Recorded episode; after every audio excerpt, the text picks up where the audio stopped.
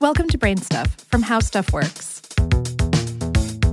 Hey, BrainStuff, I'm Lauren Vogelbaum, and for nearly 150 years, the official weight of a kilogram was determined by a shiny cylinder of platinum locked away in a French vault. The kilogram, like the meter and the second, is one of the seven fundamental units of measurement, also known as the International System of Units or the Metric System, the SI for short. These were first formalized in the 1875 Treaty of the Meter. Back then, the best way to agree on the weight of a kilogram was to forge a single hunk of metal and dub it Le Grand K. And for more than a century, all scientific scales were calibrated back to that one physical reference point, with copies stored in a dozen countries. But even solid objects can change over time. When Le Grand K was weighed in the 1980s, it was a couple of micrograms lighter, meaning that all highly accurate scientific scales, not like the one in your bathroom, had to be recalibrated. And that's what nerds call a real pain in the mass.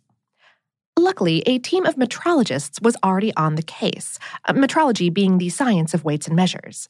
They were searching for a universal constant that would generate a fixed value for the kilogram that's true now and will still be true a million years from now. They had already found such a physics fix for the second, which was redefined in 1967 from its previous value of a fraction of a day, 186,400th of a day to be precise, to something much more confusing but much more constant. It takes 9,192,631,770 oscillations of a special microwave beam to excite atoms of the isotope cesium 133 to a higher energy level. Since that number will never change, unlike the exact length of a day, that's your new second. Same for the meter. Instead of being defined as the length of a single meter long metal pole forged back in 1889, it was redefined in 1983 as the distance light travels in a vacuum in a particular fraction of a second, 1 299,792,458th of a second.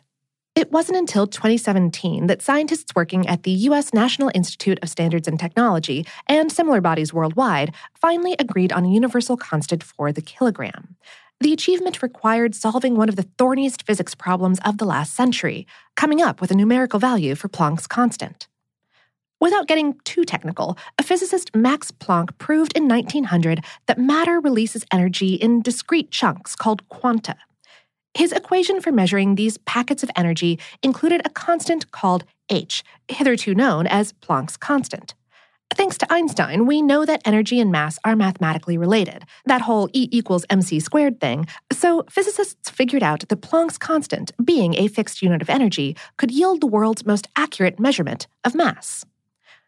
Calculating the exact value of Planck's constant took decades and some serious technological innovation, specifically a nifty device called a Kibble balance, but they did that work, and we now know that Planck's constant is 6.62607,150 times 10 to the power of negative 34 joules per second.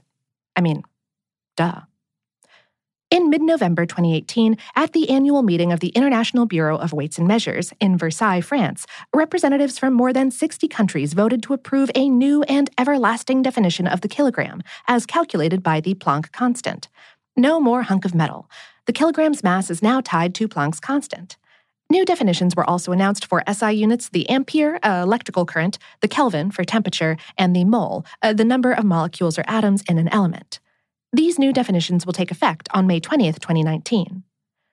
The original platinum kilogram prototype will remain in that underground French vault, while countless generations of scientists will make world changing discoveries using the kilogram 2.0. Today's episode was written by Dave Roos and produced by Tyler Klang.